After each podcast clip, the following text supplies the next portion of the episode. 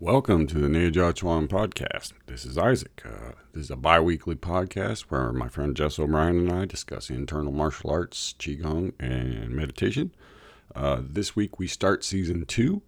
Uh, this season is going to be about some of the um, teachers of Liu Hongjie who we covered in the first season. Um, we're going to start with his main uh, direct teacher in Baguazhang, who was Liu Zhenlin. Then in the second part of the episode, we'll be discussing uh, different Neigong principles. So we're going to start off with breathing, um, and that's going to sort of take us, you know, through most of the internal practices that we do. In addition to that, on our Patreon, we're going to be releasing more interviews. We just released Frank Allen's interview. Uh, you should definitely check that out. Um, and we're going to be doing a Xingyi audio, possible some video to go along with it, uh, sort of program practice session thing, kind of like what Jess did with the Baguazhang uh, over the next season. So that's another bonus if you join the Patreon. A quick thank you to all the Patreon uh, subscribers that have uh, joined over the first season, and you know to everyone else, thanks for listening. Jess and I have really enjoyed doing this so far and uh, hope to keep doing it for some time to come. So, again, thanks for listening and enjoy the episode. Welcome to the Neijiaquan podcast, season two. Welcome back, everybody. Glad to be here to start the next season of the Neijiaquan podcast. Isaac and I have been uh, busy coming up with some new ideas and pretty exciting plans that we've we're really uh, stoked to share with you today about how season two is going to go. How's it going, Isaac? How you doing today? Uh, it's going well. It's going well, Jess. Nice to see you. Good to see you too. It's been a while. Season one was a lot of fun. I think covering opening the energy gates in detail was a blast for me because I love that set and I love just all the nuances of it and the history as well. But I think here in season two, we want to broaden things out a little bit and take a focus off a single set like that and open our view and discussion of martial arts, Chinese martial arts, and um, so where where where are we going to go with this? Well, one of the things that came up uh, was that uh, there are a lot of names that we mentioned during the first season. Uh, a lot of teachers. historical figures, yeah. Right. So this uh, season is going to be about exploring some of those historical figures, as well as going into some of the uh, Neigong principles that we mentioned beyond just the energy gate stuff. Last season, we spent a lot of time, especially at the end, talking about this great martial arts teacher, Leo Hong Hongjie, who, you know, he's this master who's made it through all these turbulent times and made it into the modern era to sort of pass on his lineage of martial arts and qigong and meditation that he was into. And the next part of the journey is to look beyond Master Liu Hongjie to the his teachers, the generation before him, and since he was born at the turn of the century, we're talking about teachers that were born in the mid to late 1800s. Um, and that's sort of the time period we're going to look at and dig up everything we can find in English about these martial arts teachers that were the lineage that flowed into Liu Hongjie and then made its way over here to the Western world. Right. So this is more of a journey just to find out as much as we can rather than uh, come out here and pretend like we know everything about these guys right. already. exactly. There's some amazing stories and events and uh, really interesting characters involved here. So I think season two is going to be a lot of fun. So we're going to start with Master Liu Zhenlin. Now, Master Liu Zhenlin, we've mentioned a couple times in season one. He's a martial arts teacher and practitioner in Beijing who was a mentor and teacher to Liu Hongjie, the lineage that we participate in here. Liu, Liu Zhenlin is an older teacher of the of the generation previous, so he's closer to the the founders and originators of these arts, and he's part of this old fashioned martial arts world of the Qing dynasty, basically of the 1880s, 1890s, 1900s now let's hear a little bit about this master, Liu Zhenlin. Um, drawing from the book Whirling Circles by Frank Allen, um, we, we get a little portrait painted of Liu Zhenlin. Um, it says here that Liu Zhenlin was teaching in the school of Cheng Yulong, the standard bearer of this Cheng style Bagua. Um, also associated with the school was another famous master, Leo Dequan, that we'll get into some other time. Um, Liu Zhenlin was a famous fighter and bodyguard who first studied Bagua under Yin Fu student Liu Yongqing. Um, so that's a famous, another famous teacher that he was. Li Yongqing, that's the Iron Arm Lee. Iron Arms Lee. So the young Liu Zhenlin learned all of his Bagua, basic Bagua from these two masters, but his teachers brought him to bow before and become a disciple of a higher up teacher so that his lineage was linked to a to a higher one because he was such a proficient uh, practitioner. So in this way, Liu Zhenlin received entry into the third generation of Bagua masters. Um, so he's early on in the higher up in the chart of uh, masters and the uh, lineage that goes with that. Well, we should explain what that means, though. I mean, essentially, what that means is that he was good enough that his teachers took him to, you know, a, a guy even higher than them, which then put him essentially on the same level as his teachers, um, which is quite a, I think, a rare, a rare activity. That's an honor, right? To Yeah, have- like that. lifted up by your teachers to be equals to them. Yeah. In this Chinese martial arts world, that's a pretty rare event. You know, usually your lineage is very uh, firmly defended, you know, and Right. jealously guarded.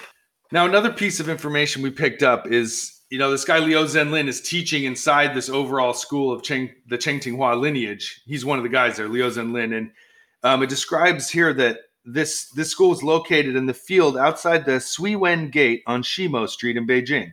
Famous practitioners from both Yin style and Cheng style Bagua often came in their free time to sit and linger. And this this little quote we found off off a site on the internet it it connects to a lot of what uh, BK Frantzis is saying in Power of Internal Martial Arts. How this this Bagua school was a gathering place for all, or not all, but all the representatives of all the different branches of Bagua felt free to come and hang out and practice. And as it say says here, they, they in their free time to sit and linger. So I just picture a bunch of martial arts people just coming and going and hanging out, talking, comparing techniques, um, complaining about the other people's, you know, technique isn't as good as yours and their lineage isn't as good or whatever. And just, you know, the usual martial arts banter. It Right, seems I like mean- it was this was a really unique place. Yeah, I think that you know this is often sort of referred to as like the golden age of martial arts, right? And I think there were these uh, places where uh, people just sponsored martial artists. Like you know, you could uh, usually it was other martial artists, but sometimes it was just you know rich patrons who you know wanted to support the local martial art community and and they would set up these you know associations and people could train there and stuff like that not unlike you know sports today right i mean you, ha- you have little like basketball leagues and stuff like that where people just you know anybody can join if they want to so Exactly. So yeah, there's there's more about this school that we'll we're gonna keep digging and uncovering. As far as i know this was the main school of chen yo long right and and that the the place where leo Hongjie started his bagua training and um And But yeah, that's where he Leo met this other guy, Leo, Leo Zhenlin. That uh we want to try gonna to give a there's to be a it. lot of leos in this season people so we keep running all these different guys Leo, using that name. Um, so another thing we dug up about this Master Leo's Leo Zhenlin. So this is off the website of the students of uh, teacher in Beijing, Beijing Zhu Baozhen. Um, and here it says it lists his birth date as 1885, and he lives till 1967, right around the time of the Cultural Revolution. He's he's quite elderly and passes away. It looks like around um, over 80 years old. Um, Liu Right, we, we- Zhenlin. we have a we have a photograph of him. Uh, I think it's from '65 or something like that, and it, it Mm, he you early know, 60s. um, but it's him with Leo Hongjie. And, And so yeah. the guy Zhu Baozhen. Yeah, right, Zhu Baozhen is like a teenager in this photograph that we have, and Leo. And Yeah, we'll put that up on the on the website if people want to come check that out. Yeah. And you can see this guy, Leo Zhenlin, is the old guy in the middle. Um, there's another picture of him in his in his youth as well that's on a different website you can find.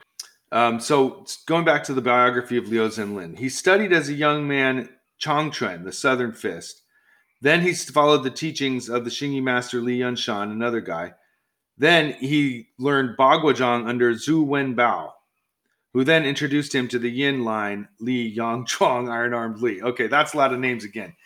But the point being here, um, another source here is giving us his training under this mysterious figure, Zhu Wan Bao, um, as well as learning Yin Fu style. So Liu Zhen Lin, who we're profiling, he's really this unique combination, not necessarily unique, but he he brings in different lines of Bagua that he learns that all flow through him kind of during this time period when the schools weren't so divided and weren't so um, disparate disparate from one another before World War II. This is a time period. Shoot, this is even really concurrent with World War One. This is before the warlord period kind of breaks everything right. up.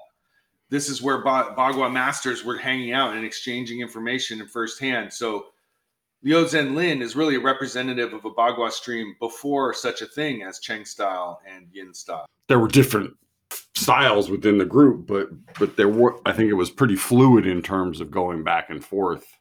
Right. Um, at least if you knew the right people.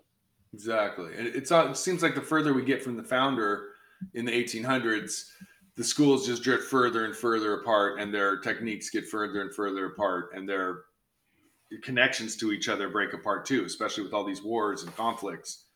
So the school really fractures in a, in sort of a short period of time. All this 100 years of the 1900s, Bagua school just blows apart and spreads all over the world in directions, you know, to USA and Australia and England and you know just all over the place.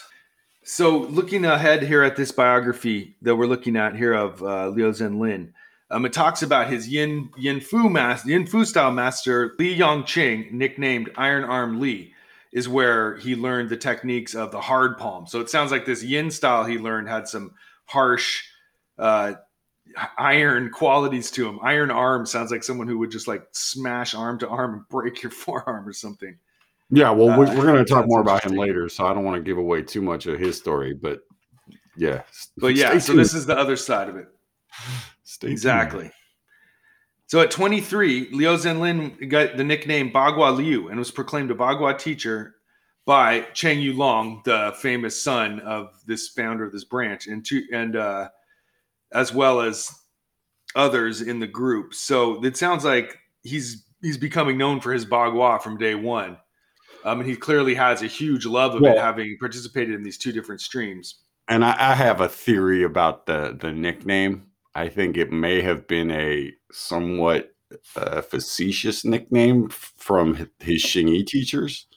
That because uh, I I don't know. To me, it, it seems unlikely that Bagua guys would give you a nickname of Bagua Liu. That I don't know. To me, that seems odd. I where see, I see what you're saying. I see what you're where saying. a Xingyi guy would would call you that is sort of a jokingly yeah, like yeah. like ah you're the boggle you know but but you're still the those they were his teachers uh, right but so yeah, Liu Zhen Lin is is also participating in Xingyi at a very high level during this time uh, period. The, the guy he trained with uh, Li Yongshang was a direct student of Li Kengyi. So there's another like very original stream from this 20 you know these early 20th century martial arts traditions Liu Zhenlin's participating in the very thick of it, you know. Yeah, I mean, this, guy. these were the like I said, this was the golden age of it, and these guys were right in the middle of it. Really interesting. Moving on to Neigong principles. This part of the podcast is where we want to address the different Neigong principles of training that go into internal martial arts as we know it. And so each week we're going to look at another aspect of one of the Neigong principles. Sometimes it's going to be two episodes on one principle, sometimes it'll just be one. But we want to give our thoughts and sort of training ideas and our general sense of things. So starting with breathing, um, what do you think, Isaac? Where do you start when it comes to breathing?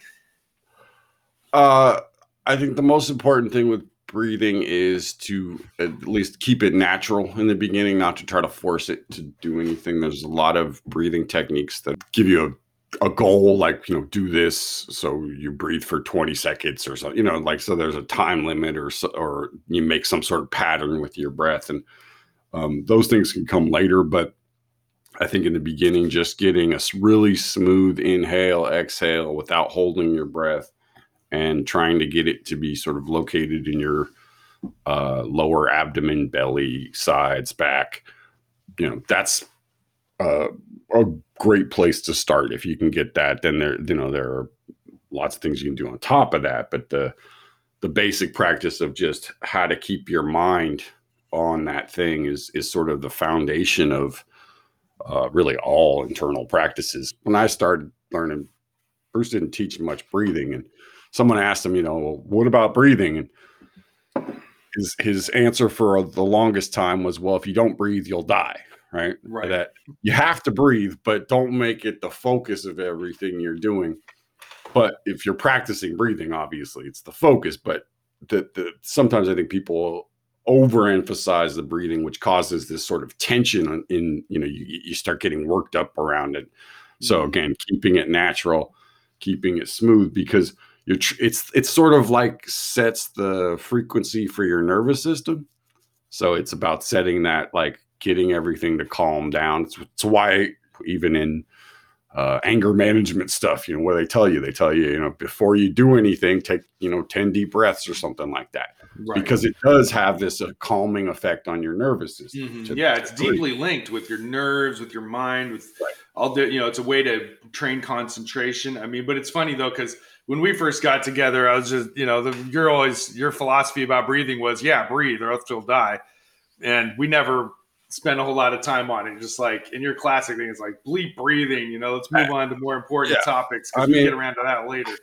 admittedly I, I think i tend to um not emphasize breathing and and because of that thing of uh there was so much of breathing as you know trying to coordinate the breathing with the movement Yeah. that people can't relax and and Right. um, when you relax, your breath will work itself out, right? Like so. Yeah. But if you're tense and Yeah, trying, that's it. Yeah. and so you know, again, it all it goes back to that that principle of you can try to force it and make it do a certain pattern, but that creates a, a sort of baseline tension to the whole thing. Yeah. By sticking Um, to an artificial pattern, you might be kind of overdoing it. I think one thing that stands out to me is like we've always taken the approach of relax your body and mind and then your breathing will follow. Other other people might want to start with the breathing first to help relax their mind or whatever, but I think I think back to when we were doing a lot of heavy sparring and stuff and watching how some people would completely be gasping for breath because of their nerves, their emotions, their intensity would just drive that breathing. You you couldn't change that with a pattern. In other words, by keeping your body relaxed while you're sparring, your breath takes care of itself, kind of. Um, Um, you know what I mean? Yeah, no, I uh, I think one of the uh, I, think it's Gene LeBell said if you can't breathe, you can't fight, and Mm. his thing was to choke, you know, wrap the gi around your Oh, neck right. he's a judo Gene LeBell, right? choke, choke you with your own gi, right? But uh, the the the idea that that you know it's it's such a fundamental piece of the whole thing, and yet it also has to be comfortable and natural and and relaxed, and so I, I think the it's sort of the- there's breathing practices and then there's the integrate integration of breathing practices into moving practices and everything else. And you know i never was a did a lot of sitting breathing most of the breathing i learned was in stuff like santi or uh you know qigong standing stuff and and so that gives it a slightly different element because it's linked to your physical body in a way that it isn't necessarily if you're just laying down or you know sitting and just breathing so um Totally. So Yeah. I think the takeaway to me is for the way we've trained is that incorporate, you know, softness, smoothness, relaxation, connectedness in your movement, and your breath will start to pair with that. And as you walk the circle, you'll notice your breath more and more, and it over time it'll start to smooth itself out as you relax the rest of your body. So will the right breath. whatever the practice is i mean that's the thing about breathing right is it's um it is the universal practice that you can you can breathe and do any practice right any activity so you could play guitar and practice your breathing you could drive and practice your breathing because you're always doing it right Right. um So and that makes sense in the terms of Neigong principles. Like Neigong is something you do within an action. It's if you're going to move your arm, you move it with opening and closing or with moving energy. In this case, every single action of qigong, martial arts, whatever, you apply awareness of breath to that, and in that sense, fulfill the first Neigong principle. Pretty much, yeah. And I that one stays in place as you continue to train. That one never goes away. Right. Well, that's that's what I was just going to say. Is I think that it has to do with the fact that it's the one thing in all of the you know you don't have to open and close your joints you don't have to dissolve you don't have to Mhm. twist your muscles and your tendons and your ligaments but you have to breathe and So and it's so one Neigong pr- principle everyone has to do, like it or not. Right. you know? and you do it you know you literally you do it from the day you were born till the day you die it's kind of the thing that defines those two those two activities right um so you know again to me it's a it's about getting to the point where it integrates into your life and it's not something you even have to think about but that takes a lot of practice but you know uh but but that's the goal is that not that you have to put yourself in a quiet room and you know put on some s- soft music and you know focus on your breathing. It's like breathing should be something you can do when you know uh, you're on a subway and two people start getting into a fight right next to you or you know you you see a car crash right next to you or something you know where there's some kind of event you know that's when you want your breath to be at its at its calmest you know so it's a good vehicle for that sort of thing Yeah, it's interesting because going back to the idea of Neigong, Neigong, the inner work, Ne meaning inner, Gong meaning work. This is, you know, the, you could do a million things with your body, but Neigong has to happen inside your body on some level. And here, this first principle is the the rawest, most, the grossest, the most physical, the most, I don't know how to just, it's the most visible one that of the, all the Neigong principles. If you're spinning your energy gates, nobody can see that. But if you're breathing, whether it's reverse breathing or you know breathing in different patterns or different parts of your body that's it's small but you can physically see it it's one of the Neigong components that actually is visible there's only a few that are Yeah, I mean, there's a there's a way of looking at it from one perspective. The inside of your lungs are still the outside of your body because as the you know they're coming into contact with the air from the outside. So right yeah that's a good point the, it's the expo- surface you know? the exposed part of your lung to the outside world is the inside of it, right? right. Um, so there's a sense of i think that your lungs or, or your breath is kind of the bridge between what is external and what is internal. So Mhm. feeling that sort of boundary between okay i can feel the inside of my breath and, and then i can feel the the bag right essentially and then you can feel sort of what's on the other side of the bag and that's a really solid concrete way of starting uh, a, a you know practice of of feeling of proprioception right, if you want to get in your inner body and you want to get the sense of what's going on inside and working with it what better place to start than a than a phys- an, an external surface that's just sort of folded deep inside you?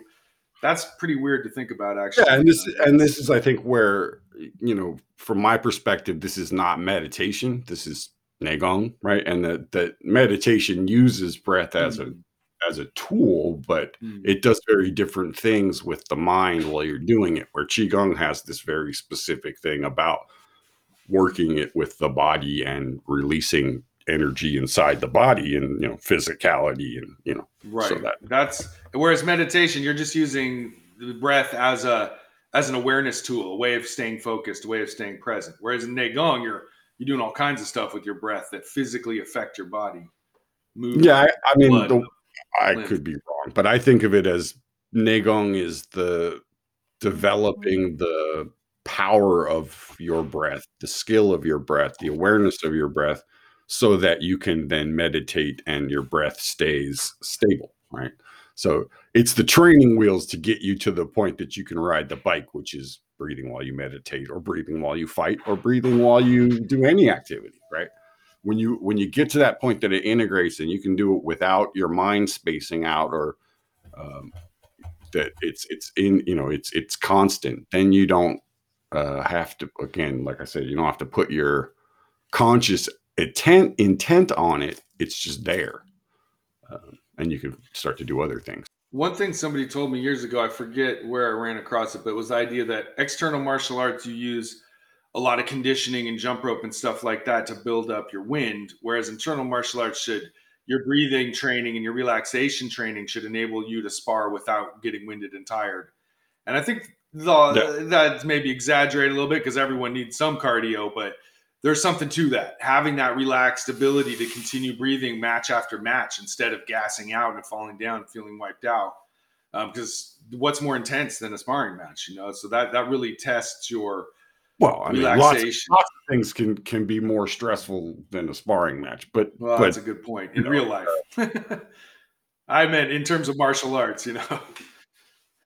But again, that to me, I think that's the thing. You do it in sparring, and you do it in stressful or manufactured stressful situation, so that when you know you're in real life confronted with either a violent situation or a stressful situation you don't lose it, right? You don't lose your Neigong, and and that, that's the uh, you know the real skill of the whole thing.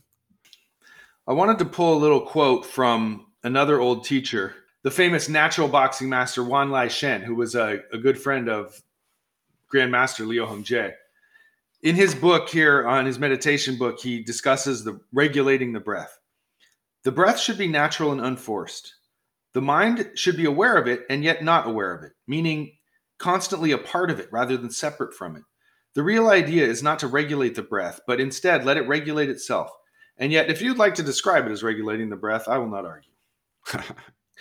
so basically, he says, call it whatever you want, but the goal is to let it regulate itself somehow. And I think that's profound. Right. Yeah, like like I said, you know, the relaxation comes first, and the breath will do its thing. And um, yeah, I like I like that. That's a good quote. All right, bro. Well, all right. Uh, good talking to you. Nice. Uh, Let's do it again soon. All right. Bye. Hey, folks. Isaac again here. Uh, thanks for listening. Hope you enjoyed the episode. Uh, check out our Instagram. I'll be putting some pictures up of uh, Liu Jinglin and some other folks so you can sort of see who we're talking about here. And we'll also put up a chart of uh, the people we're talking about so you can see the relative connections between them. Uh, okay, thanks for listening and take care.